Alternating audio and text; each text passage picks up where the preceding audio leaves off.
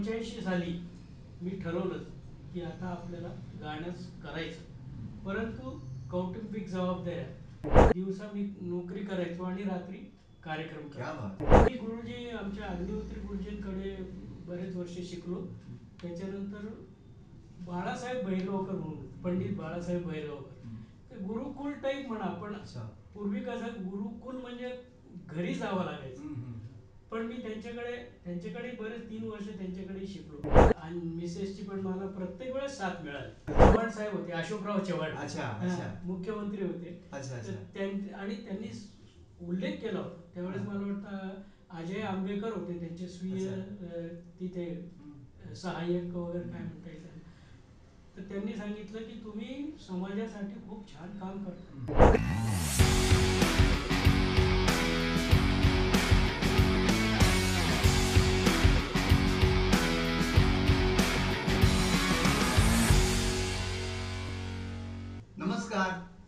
प्राध्यापक बाळकृष्ण काटे आणि माझ्या सक्सेस स्टोरीज ह्या युट्यूब चॅनलमध्ये तुमचं पुन्हा एकदा स्वागत.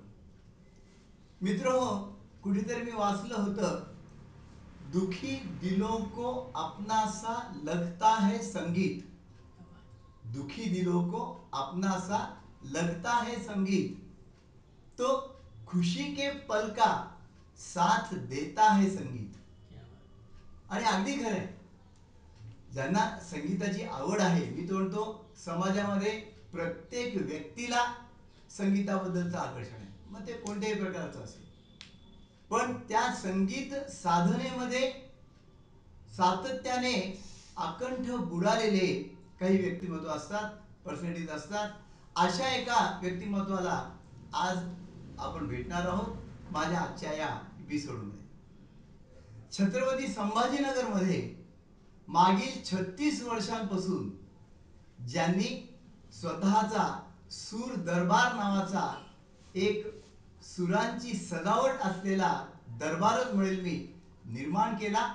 आणि आजपर्यंत सहाशेच्या वर स्टेज प्रोग्राम ज्यांनी केले असे श्री प्रसादजी साडेकर. मला सांगायला अभिमान वाटतो प्रसादजी साडेकर माझे शालेय मित्र आहेत. दहावीमध्ये आम्ही दोघं जे होतो ते आमच्या इथल्या एका कोचिंग क्लासेसमध्ये दळगावकर कोचिंग क्लासेसमध्ये असताना दोघांनी म्हणे गाणं म्हणलं होतं दो बेचारे बिना सहारे पण खरं म्हणजे संगीतानेच आम्हाला इतकी साथ दिलेली आहे निश्चितपणे. तर त्यांचा हा जो प्रवास आहे त्यांचं वैशिष्ट्य संगीत दरबारामध्ये त्यांचं जे आहे ते स्वतः उत्कृष्ट गायक आहेत. त्यांनी संगीताची कास सोडली नाही. मी ते सोडून थोडंसं दुसऱ्या मार्गावर गेलो. परंतु संगीताचा आस्वाद मी घेतच असतो निश्चितपणे. तर प्रसादजी यांनी त्यांच्या याच्यामध्ये एक नाविन्य जे दाखवून दिलं ते म्हणजे जसं आपण म्हणतो yoga and Ayurveda are required for sound health. त्यांनी सांगितलं yoga Ayurveda and music are required for sound health. आणि त्या त्यावर त्यांचं शासनातर्फे सत्कार्य सन्मानही झाला. तर त्यांची ही सगळी जी एक प्रवास यात्रा आहे. या संगीताच्या पूर्ण अ, साथीमध्ये केलेली. तर त्याचा आढावा आपण आज घेणार आहोत. त्यांच्याशी चर्चा करून त्यांच्याशी गप्पा गोष्टी करून आणि म्युझिक इज मेडिसिन हे सातत्याने त्यांनी कसं वाटलं लोकांमध्ये ते पण ऐकून घेणार आहोत. प्रसाद शाळेकर यांचं मी स्वागत करतो आजच्या या एपिसोडमध्ये प्रसाद नमस्कार. नमस्कार. म्हणजे हा योग गजानन महाराजांनी दिलो निश्चितपणे.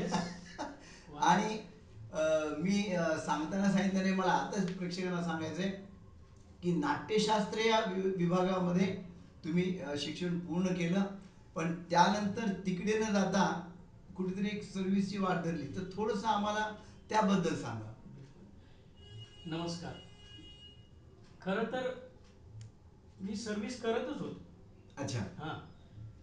ऐंशी पासून मी चार्टर्ड अकाउंटंटकडे एका होतो त्याच्यानंतर मग ते काम करता करता Greaves cotton and company limited हे जे मोठा ग्रुप आहे थापर ग्रुप तर त्या साहेबांना साहेबांच्याच चुका मी त्यांच्याच परवानगीने. दाखवू का म्हणून विचारलं तर ते म्हणले की ठीक आहे बाबा जरूर दाखव. मग त्यांना माझं काम खूप आवडलं आणि त्यांनी सांगितलं की अरे असा प्रामाणिक माणूस आपल्याला पाहिजे. परंतु मी होतो सी कडे हम्म. आणि त्यांच्याकडे असल्यामुळे मला काही हे करता आलं नाही. त्याच्यानंतर मग मी साहेबांना विचारलं दुसऱ्या की म्हटलं साहेब मला जायचं आहे असं असं ग्रीव्जमध्ये.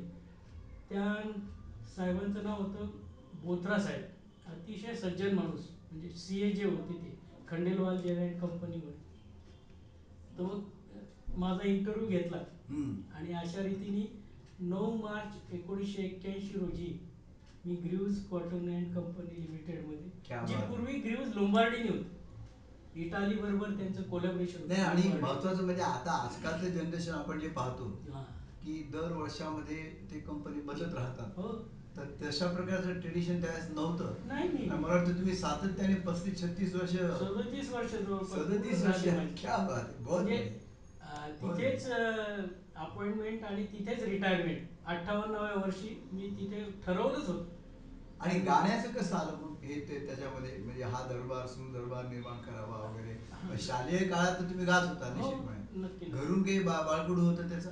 हो हो माझे बाबा होते. ते उत्कृष्ट हार्मोनियम वाजवायचे. आणि आमच्या घरामध्ये पहिल्यापासूनच दत्ताचे सगळे भक्त होते. माझ्या वडिलांनी जवळपास पन्नास वर्ष गुरुचरित्राचं पारायण केलं. आणि आध्यात्मिक बैठक त्यांची खूप चांगली होती. आणि त्यांना ज्योतिष्याचा प्रचंड नाद होता. अभ्यास होता. जवळपास पासष्ट वर्ष माझ्या बाबांना ज्योतिषशास्त्राचा अभ्यास होता. त्यांना साधना होती त्याची तर त्यांनी मला अजून एक आठवण सांगतो आता मी की त्यांनी माझ्या कुंडलीमध्ये लिहिलं होतं की तुझा संबंध हा इलेक्ट्रिक वाफ किंवा पेट्रोल डिझेल अशा जिथे आणि मंगळ आहे तुझं. त्यामुळे लोखंडाशी संबंध येईल अशा ठिकाणी तुझं भाग्य असेल. पण नंतर काय झालं की मी एम कॉम फर्स्ट इयरपर्यंत सगळं झालं माझं. शिक्षण पूर्ण झालं जवळपास. आणि मला ग्रीव्जची नोकरी मिळाल्यानंतर नेमकी ग्रीव्ज म्हणजे डिझेल इंजिनचीच कंपनी आहे. व्हेरी नाईस म्हणजे माझा भाग्य बरोबर बाबांनी जसं सांगितलं तसंच घडलं. तसंच घडलं. मग त्यांनी संगीताचं सांगितलं असेल? सांगितलं होतं. त्यांनी सांगितलं होतं की बाबा तू काही फारशी अपेक्षा करू नको. अच्छा. तुला तुझ्याकडे खूप साठा असेल किंवा नॉलेज असेल किंवा तुझा अभ्यास असेल परंतु त्याचा उपयोग तुझ्या चरितार्थासाठी होणार नाही. अच्छा. असं त्यांनी. छंद म्हणून सांभाळ. गुड आणि मग. त्यावेळेला महादेवी काळामध्ये तर तुम्ही निश्चितपणे गाण्याच्या ह्याच्यात आला असाल. सूर दरबारची स्थापना नेमकी कधी झाली? हां. त्याचं असं झालं की पंच्याहत्तरला मी कार्यक्रम कॉलेजमध्ये करायला लागलो. बरं. म्हणजे गाण्याचं हे. त्याच्यानंतर मग ऐंशीला साधारण मला असं वाटायला लागलं की बाबा आता आपण सी एकडे आहे. तो उरलेला वेळ आपण करावं. पण त्यावेळेसही जमलं नाही. मग त्याच्यानंतर जवळपास पंच्याऐंशी साली मी ठरवलं. की आता आपल्याला गाणंच करायचं. परंतु कौटुंबिक जबाबदाऱ्या आणि सगळं असल्यामुळे त्यावेळेस काय असं तुम्ही जसं म्हणले तसा ट्रेंड नव्हता. की दोन वर्षात नोकरी सोडली.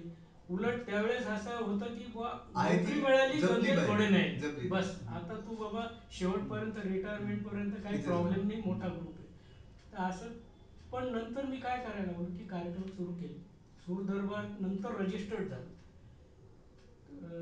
पंचतारांकित हॉटेल्स वगैरे मध्ये मग दिवसा मी नोकरी करायचो आणि रात्री कार्यक्रम क्या करायचो बात आहे. हां पण आता गाण्याचा समूह जमवा लागला असेल ना हां सम वाद्यवृंद हो, लागत हो. असतील कारण त्या करता कराओके ट्रॅक्स वगैरे नव्हते नाही नाही काहीच नाही अजिबात कराओके ट्रॅक तर आता पाच दहा आता. वर्षापूर्वी आलेला आहे मग ते ब- कलाकार आपण जमा करायचे हा जमा म्हणजे कसं की आता प्रत्येकाची आवड असते हम्म. मग त्यांना माहिती होतं की बाबा प्रसाद अं, जरा चांगला गाण्याचा कार्यक्रम वगैरे करतो दर्जेदार करतो अभ्यास करतो त्यावेळेसपासून. मग त्यांनी मला सांगितलं की काही शास्त्रीय गाण्याचे कार्यक्रम तर मी म्हटलं की बाबा शास्त्रीय याला रियाज लागतो. बाप दाखव नाही ते श्राद्ध कर. उगाच मी म्हणेल असं नाही. कारण मी नऊ नऊ दहा दहा तास कंपनीमध्ये नोकरी करणार. बाकी प्रापंचिक आपले सगळे संगीत विशारद वगैरे घेतलं म्हणजे मी गुरुजी आमच्या अग्निहोत्री गुरुजींकडे बरेच वर्ष शिकलो. त्याच्यानंतर बाळासाहेब भैरगावकर म्हणून पंडित बाळासाहेब. ते गुरुकुल टाईप म्हणा पण पूर्वी कसं गुरुकुल म्हणजे घरी जावं लागायचं. पण मी त्यांच्याकडे त्यांच्याकडे बरेच तीन वर्ष त्यांच्याकडे शिकलो असं कारण मला शक्य नव्हतं सगळं सांभाळून. आणि मग पंडित यशवंत बुवा क्षीरसागर अच्छा म्हणजे आकाशवाणीचे संचालक होते. मग त्यांच्याकडे मी शिकलो. असे माझे तीन गुरु आहेत. परंतु जे जे काही चांगलं मिळालं ते तुम्ही मी घेतलं. पण मला हे माहिती होतं की आपण फक्त जास्त सुगमकडे लक्ष देऊ शकतो अच्छा त्या दृष्टीने मग मी केलं आणि जसं आवड तुम्ही म्हणले की बुवा तुम्ही काय कसे गोळा केले. तर गोळा म्हणजे काही लोकांना लोकसंगीत आवडतं. तर मग मला माहिती होतं की हे आपले दोघं तिघं जण हे छान लोकसंगीत अं, त्यावर कार्यक्रम करू मग त्यांच्याबरोबर मी पण ते गाणी म्हणायचो. अशा पद्धतीने मग आणि लोकांमध्ये हळूहळू तुमचं नाव होत गेलं. हा नाव. ते परमेश्वराची कृपा. शंभर टक्के, मी करत. गेलो बस. नाही आ- आ- आता एक महत्त्वाचा प्रश्न मला जो जाणवला मी ज्यावेळेस वाचले सहाशे बारा कार्यक्रम आता तुमचे हो, जवळपास हो, हो. झाले स्टेजवरचे. व्यवस्थित. आणि साधारणपणे एखादा कार्यक्रम करायचा म्हणल्यानंतर लागणारी आर्थिक पुंजी जी आहे हो. तर ती फार मोठी असते. बरोबर. मग त्याचं नियोजन तुम्ही कसं करता?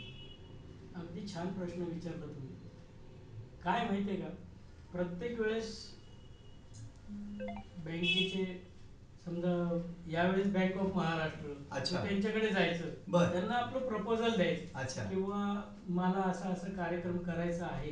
आणि हे मागचे आहे आणि मी नोकरी पण करतो आणि मला थोडासा तुमचा जर आर्थिक सपोर्ट मिळाला तर आय विल बी हॅपी असं म्हणून त्यांना ते एकंदरीत बोलणं चालणं पाहून किंवा मी मध्ये पण कट टू कट देणं व्हायचं का आपल्या पदराचे पैसे टाकावे नाही मग एकाच ह्याच्यावर नाही ना. मग माझे कोणी बिल्डर मित्र आहेत किंवा जे माझे शाळेतले आपले जे म्हणजे जसं कसबेकर वगैरे आहे ना आपल्या बरोबर होता जगन्नाथ. मग त्याच्याकडे जाऊन त्याला म्हणायचं असं आहे. मग तो म्हणायचं काही काळजी करू नको. मी देतो तुला. हा. मग असं करून करून प्रत्येक वेळेस मग पुढच्या वेळेस सारस्वत बँकेत जायचो. अच्छा अच्छा. मग सारस्वत बँकेमध्ये जाऊन मग त्यांना. मग असं करून व्हेरी नाईस अं, म्हणजे आपल्याकडे काहीच नव्हतं. आणि आपण. टाकू शकत पण ते बाकीचं छंदासाठी इतका मोठा खर्च करणं आवड आहे. काही वेळेस मी नक्कीच मला अजून सांगायला अभिमान हा वाटतो की मी बऱ्याच वेळा ग्रीव्स कोऑपरेटिव्ह क्रेडिट सोसायटीचं लोन घेऊन कार्यक्रम केलेले. अरे हे मला विचारायचं म्हणजे आणि मग मला माहिती होतं. निष्ठा जर असेल आपली एखाद्या छंदावर आपल्या किंवा आपलं जे काही आपण करायचं त्यावर तर निश्चितपणे आपण काय करू शकतो हे प्रसादजीकडून शिकण्यासारखं आहे. कारण प्रत्येक वेळेला मी पाहतो म्हणून हा एवढा खर्च आहे माणूस कसं पेरवत असं काय काय नाही. त्याच्याबरोबर माझ्या आणि मिसेसची पण मला प्रत्येक वेळेस साथ मिळाली. अच्छा. प्रत्येक वेळेस. असं नाही असं नाही नाही. अजिबात पहिल्यांदी ती निवेदन वगैरे करत नसेल. हम्म. मग फक्त येऊन ती कार्यक्रमाचं सांगत असे की बाबा आता असं आहे आणि मग हळूहळू मला कळलं की ती आज इतकं चांगलं बोलू शकते अच्छा. तर मग त्या निवेदकाबरोबर का बरं नको? क्या बात मग Very तिला nice. आवड आहे तर. मग असं करून मग तिलाही दोघं जण घ्यायचो मी. हम्म. निवेदक एक असायचाच मुख्य निश्चितपणे तिलाही मी फायदा सांगायचो तुझं चांगलं आहे तू हम्म, छान बोल. तू तुला शेर शायरीची आवड आहे क्या तू शोध. क्या बात असं कर आणि प्रॅक्टिस सगळे आपल्या घरी व्हायच्या का? कशाची? बरं, आता ह्या लोकांना तुम्हाला गाण्याची प्रॅक्टिस करावं हो लागली. हो फक्त एक प्रॅक्टिस हो. कारण त्याचं कसं आहे. की आपण जे घेतो ते प्रोफेशनल घेतो. अच्छा. आणि मग त्यांना पेमेंट द्यावं प्र- सर प्रश्नच नाही. गायक गायक गायकांना गायकांना पेमेंट वादकांना पेमेंट हो. व्हिडिओ पेमेंट त्याच्यानंतर फोटोग्राफर तिथे लेवल जे लावतात ते हॉल म्हणजे हे आधी ऑडिटोरियमचं आयोजक मिळ- महत्वाचं आहे. ते मिळाल्यानंतर हे सगळ्या गोष्टी होत असतील मी. काय करायचं तेच सांगत होतं आता रेफरन्स तर मी सोसायटीचं लोन सोसायटीचं लोन घेतलं की पहिल्यांदा हॉल बुक करायचं अच्छा संत एकनाथ रंग मंदिर बुक करायचं. जय गजानन पुढे जे होईल ते होईल. काय फरक पडत नाही काय होणार आहे हप्ते मी मात्र अं, पगारातनं जायचे त्यामुळे. मला तसंही काही फार. असं वाटत नव्हतं. आपलं आहे ना गाण्यावर श्रद्धा बरोबर, बस. असं करत करत मग काही दिवसांनी मला काय झालं की चांगल्या चांगल्या उद्योजक जे होते. म्हणजे गरवारेमधले मी त्यांचा उल्लेख जरूर करेन. डॉक्टर उल्हास गवळी सर आहेत त्यांना माझं गाणं फार आवडायचं ते म्हणायचे प्रसादराव म्हणजे इतका मोठा माणूस असून इतका विनयशील मी कधी म्हणजे पाहिला नाही नंतर माझ्या आयुष्यात बरेच माणसं असे आले की जे खरंच अब्जाधीश आहेत. परंतु डाऊन टू अर्थ मग ते सांगायचे की तुम्ही करा. बघू आपण काहीतरी मग ते कोणाला तरी हे करायचे किंवा त्यांच्या थ्रू वेगळे वेगळे वेगळे वेगळे माणसं मला जोडत गेले आणि अशा रीतीने मग पण हे आता सर्व्हिस आठ नऊ तासाची करायची हो हो ह्या कार्यक्रमाची तयारी करायची हो. या सगळ्या लोकांना भेटायचं हो हो, आणि अं, मग त्याचा काही असं आरोग्यावर काही विपरीत परिणाम वगैरे काही असं काही झालं नाही. काही त्रास झाला काही किंवा नाही, नाही. वैयक्तिक शेड्यूल खूप बांधून घेतो तुम्ही हा स्वतःला. तर पूर्वी आम्हाला काय शुक्रवारी सुट्टी असायची. अच्छा अच्छा आणि मग ह्या बँका वगैरे ज्या असतात ना त्यांना रविवारी सुट्टी असायची. मग मी जास्तीत जास्त शुक्रवारी जायचो. अच्छा. आणि प्लॅन करायचो की आता कोण कुठे जायचं काय करायचं. अशा पद्धतीने आणि ती शक्ती मिळत गेली. आणि हा जो एक तुमच्या ह्याच्यातला मी आता सांगितलं इंट्रो मध्ये माझ्या किंवा yoga Ayurveda and music yes ते योगा और आयुर्वेद के तुमचं yoga Ayurveda and music for sound health sound health. तर ते जे आहे ते कल्पना कधी सुचली? त्याचा अभ्यास कसा केला? हा. तर काय व्हायला लागलं की बरेचसे योगाचे क्लासेस सुरू होत होते. आणि माझे बाबा खूप बहुआयामी व्यक्तिमत्व म्हणलं तर चालेल हो. कारण त्यांचा आयुर्वेदाचाही प्रचंड अभ्यास होता. अच्छा अच्छा अच्छा. आमच्याकडे ते प्रभाकर चिकित्सक वगैरे असे मोठे मोठे ग्रंथ होते. म्हणजे पूर्वी काय एवढं नव्हतं ना ॲलोपॅथीचं. एवढं नव्हतं तर मग काही जरी झालं तर मग त्यांच्याकडे सगळं असं सितोपलादी चूर्ण त्रिफळा चूर्ण. मग असं सगळं त्यांच्याकडे असायचं. तर मला ते डोक्यात होतं की बाबा ते खूप छान आहे आयुर्वेद आहे आणि दुसरी गोष्ट योगामुळे सुद्धा खूप परिणाम चांगला होतो सकारात्मक होतो. मग ते काय करायचं हा विचार माझ्या मनात आला आणि वाचता वाचता अं, अखिल भारतीय गांधर्व महाविद्यालयाचे डॉक्टर वसंतराव राजोपाध्ये अच्छा. हा. तर बरोबर त्यांनी त्या रोजनिशीमध्ये काही लिहिलेले रेफरन्सेस मला मिळाले. आणि मग मी डॉक्टर बरिदे सरांना भेटलो. हम्म. ते माझे योग गुरु. त्यांच्याकडे मी योगाला जायचो. हम्म. मी आणि माझी मिसेस. तर त्यांना म्हटलं सर असं असं आहे तर होईल का? तर ते अतिशय उत्साही व्यक्तिमत्व आहे. तर ते म्हणले नक्की करू बरं. आपण सांगा मला फक्त. हम्म. बिलकुल. आणि मग आपले सध्या जे प्रसिद्ध आहेत जगन्नाथ दीक्षित डॉक्टर साहेब. हा जेडी आम्ही डायट म्हणतो जेडी हा, बिलकुल. तर तर त्यांची पत्नी माझ्या मित्राची पुतणी म्हणजे लहानपणापासून मी तिला पाहिलं अच्छा. हा त्या पण तिला आयुर्वेद डॉक्टर हा ती एम डी आहे. आयुर्वेदामध्ये. तर मी म्हटलं अंजू आपल्याला असं असं माझ्या डोक्यात काय करायचं. तर ती म्हणे अरे प्रसाद काका आपण नक्की करू तू. मला डेट सांग मग सगळ्यांचं हे केलं. आणि संगीतामधले वेगळे वेगळे रेफरन्सेस काढले. आणि मग सरांना म्हटलं की सर तुम्ही सुद्धा सांगा किंवा जर एखादी महिला जर प्रेग्नंट असेल. तर तिच्यासाठी कोणते योगा आहेत हे तुम्ही सांगता. मग मी अंजूला सांगितलं. की तू डॉक्टर आहेस आयुर्वेदमध्ये तुला काय आहे ते सांग. हा. आणि मग मी रागाचं हे केलं. की बुवा राग यमन कल्याण. किंवा कल्याण. त्याचे ऐकला. तर त्याचा निश्चित सकारात्मक परिणाम होतो म्हणजे नॅचरल डिलिव्हरी बिलकुल नॅचरल आणि हे आम्ही अनुभव घेतलेले माझे सख्खे मामे भाऊ. त्याच्या सुना दोन सुना दोघी जणी हायली क्वालिफाईड. आणि त्या वहिनींना माहिती होतं की भाऊजी असं असं करतात त्यांनी मला सांगितलं भाऊजी. आपल्या दोन्ही सुना आपल्या प्रेग्नंट आहेत तर तुम्ही काहीतरी राग वगैरे तुम्हाला माहिती आहे सांगा सांगा. मी म्हटलं बा दोन गोष्टी आहेत. एक तर त्यांना आवड आहे का. आणि दुसरी गोष्ट त्यांना आधी पूर्ण राग ऐकायचा. हे रागावर आधारित नाही. म्हणजे त्या रागाच्या स्वरांचा सुरांचा त्याच्यावर परिणाम होईल बाई आपले हिंदी गाणे जरी समजा लावले तरी तो इफेक्ट होऊ शकेल का? ते रागदारीच ऐकायला पाहिजे. नाही खरं पाहिलं तर रागदारी ऐकायला पाहिजे. परंतु त्याच्या सगळ्यांनाच काही रागदारी खरं पाहिलं तर राग. म्हटलं की लोक म्हणतात राग येतो तर म्हणून मग त्यावर आधारित नाट्यगीतं हा. नाट्यगीतं सुद्धा प्युअरच असतात.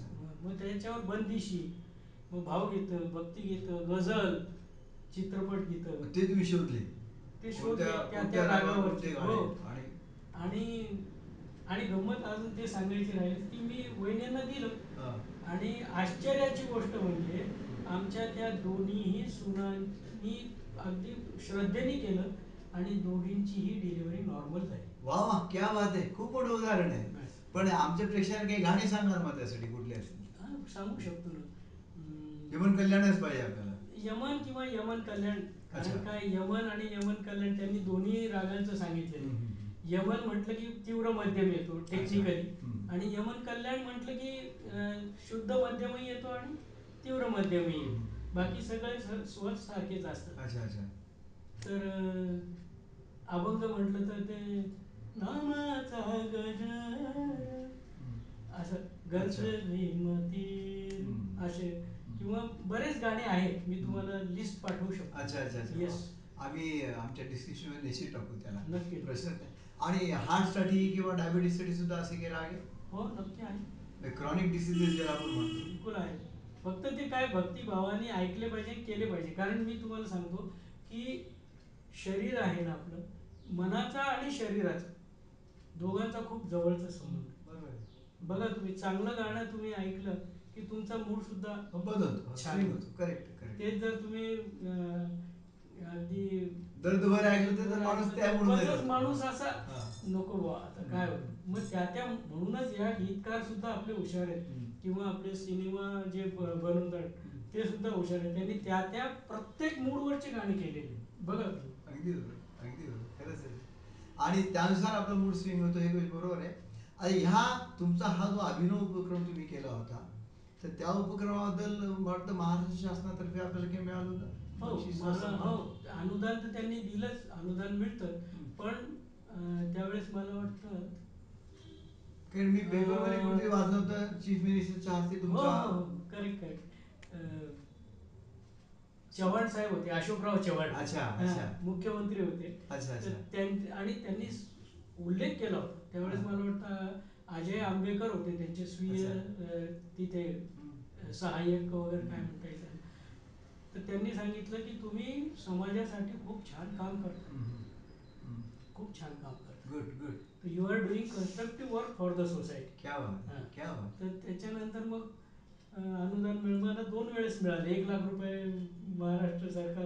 म्हणजे पैसा हा क्रायटेरिया नाही, तो सन्मान मिळाला, कुठेतरी. आपली नोंद झाली. आणि मुख्य म्हणजे लोकांना समजलं की हे अशा प्रकारे होऊ शकतं. संगीत उपचार म्हणून आपण ऐकतो निसर्ग उपचार आहे तसे संगीत उपचार आहे. आता फक्त याच्यामध्ये एक मुद्दा मी तुम्हाला सांगू इच्छितो की आपण कोणताही प्रकारचा असं दावा करत नाही की. तुम्ही हे ऐका आणि हे नाहीतर मग लोक आपल्यावर केस करतील उगाच आम्ही ऐकलं तुम्ही केलं. गंमत काय? आहे. की. संगीत ही लॉंग प्रोसेस तुम्हाला जर बीपी किंवा काही झालं तर तुम्ही एक टॅबलेट घेतली तर दहा मिनिटामध्ये तुम्हाला थोडं रिलीफ मिळतं. तसं हे नाही की बाबा मी सांगितलं शिवरंजनी ऐका आणि तुम्ही म्हणले की यार बीपी तर अजून वाढलं कमी झालंच नाही. किंवा कमी झालंच नाही. हे असं आपण सांगू शकतो लॉंग टर्म तसं जवळपास बऱ्याच वेळेला इन्स्टंट. रिलीफ नसतो. तो. त्याच्यानंतर मग आम्ही. सूर संजीवनी कार्यक्रम केले याच बेसवर सूर सूर संजीवनी. संगम केले हम्म. त्याच्यानंतर आरोग्य संगीत म्हणून केलं गुड हा, असे आरोग्याशी अं, निगडित असे अनेक आपण कार्यक्रम केले फारच छान हम्म. आणि मग डोळ्यांवरचा कार्यक्रम असेल तर आखे अखिया नैना नैननवा आहे असं आखे अखियों के झरोखों से हा कार्यक्रम मी केला अच्छा. अच्छा आता त्याला बरोबर वीस वर्ष झाली वेगवेगळ्या थीम घेऊन तुम्ही कार्यक्रम. करता व्हेरी नाईस. खूप छान म्हणूनच र- रसिक लोकांना ते आवडतं शंभर. टक्के.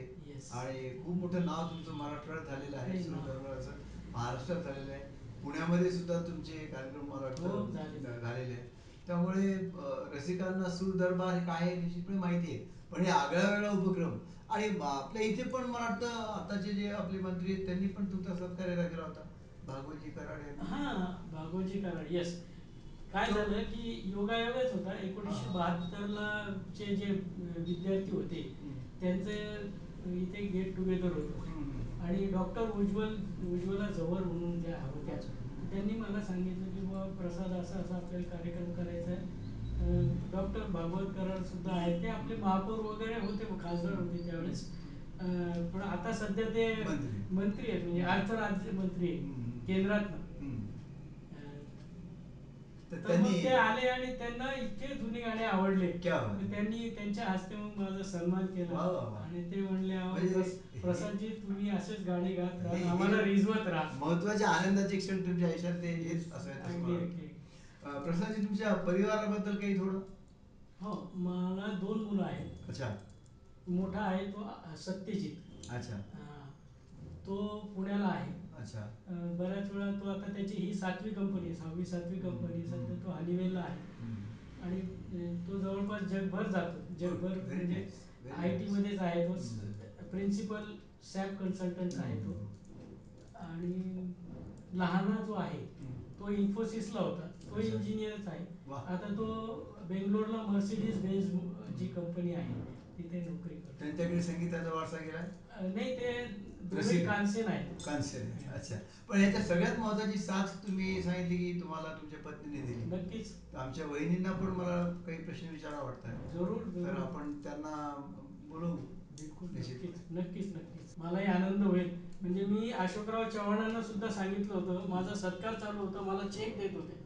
मी म्हटलं सर एक म्हणजे थोडा विनोदी स्वभाव असल्यामुळे म्हटलं सर एक क्षण माझी मिसेस तिथे आणि हा जो वाटा आहे हा एकोणपन्नास टक्के आहे माझा. उरलेला तिथं आहे त्यांना बोलवू शकतो का?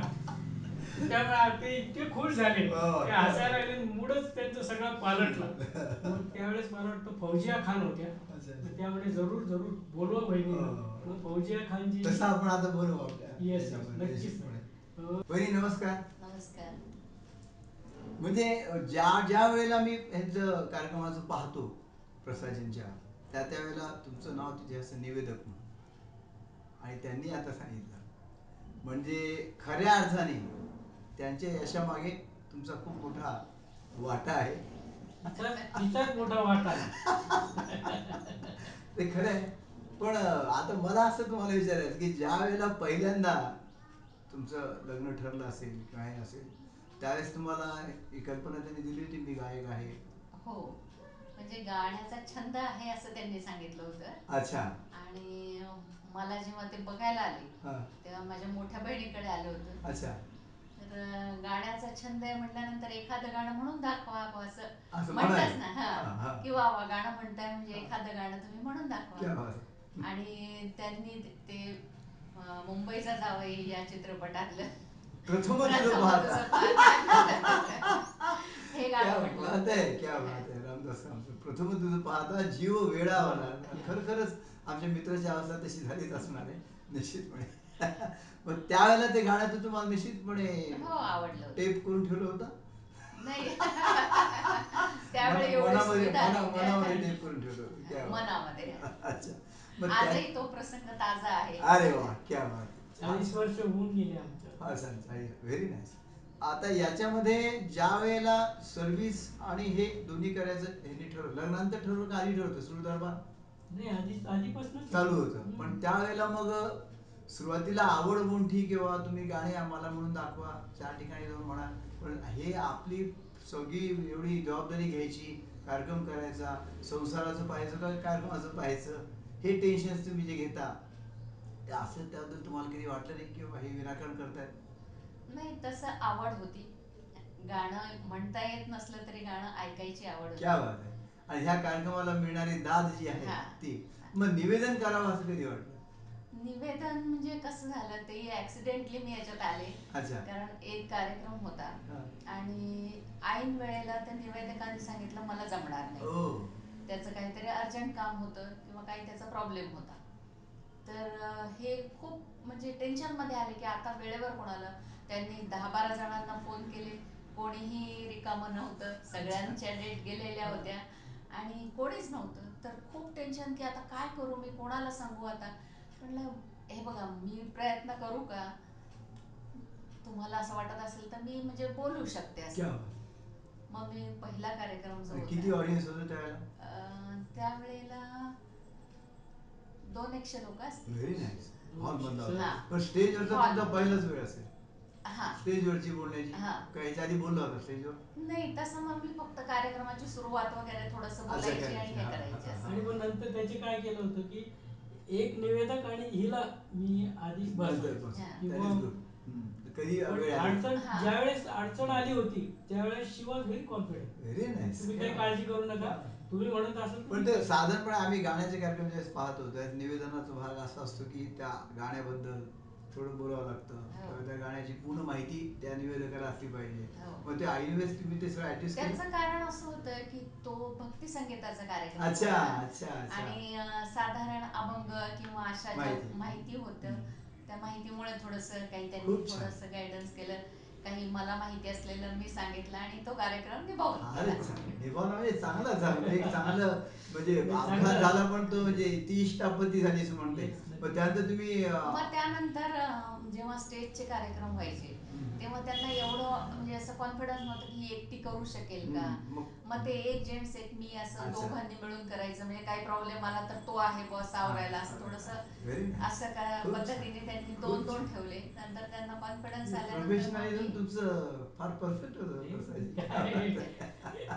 वा वा. नंतर मी आणि आता स्वतंत्रपणे करू म्हणजे शकते सहाशे बारा मधले चारशे पेक्षा जास्त तुम्ही- नक्कीच, नक्कीच. हा? वा वा नक्कीच. खूप मोठं यश आहे खरं म्हणजे हे तुमचं फारच छान आणि आता किती वेळ तयारी करावी लागते अशी कार्यक्रमाचं कारण ते गाणे ठरण्यावरच आधीपर्यंत वेळ असतो. यांचं गाणं आधी ठरवलं की मग मला त्या अनुषंगाने मला शेर शायरीची आवड आहे Very मग nice. त्या आणि त्याला कोणते चपखल बसतील त्याला वाचन खूप करावं निवडणं लागतं. वाचणं हा. थोडस त्या त्यात बसून त्यात, तुम्ही हा. work करता व्हेरी नाईस खूप छान आणि अं, हे प्राइजेस ज्यावेळेस मिळाले त्यावेळेस त्यांनी तो प्रसंग सांगितला अं, हो, तो खरा मुख्यमंत्र्यांच्या. हस्ते तर खूप सुखावून गेला असेल त्यावेळेस हो काय म्हणजे? तो- अनपेक्षित होतं म्हणजे मला ही कल्पनाही नव्हती की ते मला बोलवतील. मी खूप मागे होते. अरे बापरे क्या बात आहे. मी. त्यांना म्हटलं की अशोकराव थोडस म्हटलं माझ्या पत्नीचं ते फार खुश झाले. नाही नाही म्हणे त्यांना बोलवा. बोलवाच. मग त्यांनी मी नको नको म्हणत होते की नाही नाही मी नाही येत तुम्ही घ्या. कारण माझ्या. अंदाजाने म्हणजे मला अं, सांगावं वाटतं सर्वांना की याच्यात कसं आहे की वहिनींच्यावर म्हणजे जेवढी तुमची त्या ग्रीव्ज मधल्या सर्व्हिसची तुमची जेवढी हे होती जबाबदारी. ते तुमचं विश्व जसं होतं तसं वहिनींचं गृहिणी म्हणून जे विश्व होतं. जे मला माहिती आहे त्यानुसार आई तुमच्या घरी असायच्या नंतर बऱ्याच वेळेस आजारी पण असल्यानंतर सेवा त्यांची करणं मुलं लहान असताना मुलांचे शाळेचे डबे शाळा हे ते मी जॉब करत होते. वंडरफुल मग तर फारच मोठं आहे. आधी शाळेमध्ये आणि त्याच्याही आधी ती एक्साईजमध्ये काम करायची. अरे वा. म्हणजे खूप मोठं. हा, तर एवढं सांभाळून पुन्हा पतीला या त्यांच्या छंदामध्ये साथ द्यायची हे खरोखरच खूप अवघड कार्य आहे आणि सर्व महिलांनी निश्चितपणे याचा आदर्श घेण्यासारखं कार्य आहे असं मला वाटतं. नक्कीच. तुमचं यासाठी आम्हाला खूप कौतुक करावं वाटतं. आणि आता तर तुम्ही खऱ्या अर्थाने मोकळे झाले असं. मला वाटतं. म्हणजे संसारिक जबाबदारीमधून तुम्ही मोकळे झालेले आहात. हो. तर आता इथून पुढे पटकन हजारावा कार्यक्रम तुमचा व्हावा. आणि आई आशीर्वाद. माझ्या अंदाजाने आमच्या बरोबर ही शिदोरी आमची बाकी काही आशीर्वाद तुमच्या मागे गजानन महाराज मंदिर जे तुमच्या घराच्या समोर हो, हो, आहे हो. तिथे दरवर्षी तुमचा कार्यक्रम वाटतं एकादशीला वगैरे काही- काहीतरी असतो हा, हा. म्हणजे काही नसलं तर मी स्वतः जातो हा. ते अरेंज करतात क्या बात हा, आहे. खूप आणि अजून एक तुम्हाला सांगायचं म्हणजे ह्या गजानन महाराज मंदिर जे गारखेड्याचं आहे तिथे मी अगदी सुरुवात खडायच्याही आधीपासून ज्या एक एक रुपये पाच पाच रुपये अकरा अकरा रुपये असे आम्ही जमा केले होते आणि. ही फक्त गजानन महाराजांची कृपा आहे. मला त्यावेळेस फक्त एवढी इच्छा होती की गजानन महाराजांनी आपल्याला त्यांच्या मंदिराच्या समोर छोटी रूम का वेणार. दोन रूम का वेणार. खूप छान आणि परमेश्वराची कृपा अशी झाली की आमच्याकडे दहा हजार रुपये फक्त होते तेवढ्या ह्याच्यामध्ये ते बिल्डर जे होते त्यांनी सांगितलं की आम्ही तुम्हाला पाहिल्यावरच तुम्ही कसे आहात हे ओळखलेलं आहे तर त्यामुळे पैशाचं जाऊ द्या तुम्ही कलश पूजन करायलाच या वा वा हा. हे याला भाग्य लागतं आणि त्याच्यानंतर तर आता महाराजांच्या कृपेने छोटा सगळं का छान. होईना पण बंगला खूप छान. झालाय आपला खूप छान. त्याचंही नाव आम्ही सूर दरबारच ठेवलं व्हेरी नाईस तर सुरू दरबारचा हा प्रवास एक हजार एक कार्यक्रम लवकरात लवकर पर्यंत पोहोचावा अशी मी गजानन महाराजांच्या चरणी प्रार्थना करतो आणि आजचा हा व्हिडिओ हा इंटरव्ह्यू मित्र तुम्हाला आवडला असेल निश्चितपणे तर अ, निश्चितपणे त्याला लाईक करा शेअर करा. आणि दर तुम्ही जर आतापर्यंत माझ्या चॅनलला सबस्क्राईब केलं नसेल तर निश्चितपणे माझ्या चॅनलला पण सबस्क्राईब करा. भेटूया पुढच्या गुरुवारी एका नवीन एपिसोडमध्ये एका नवीन मुलाखतीसह. सुरू दरबारला शुभेच्छा देऊन आपण हा कार्यक्रम धन्यवाद.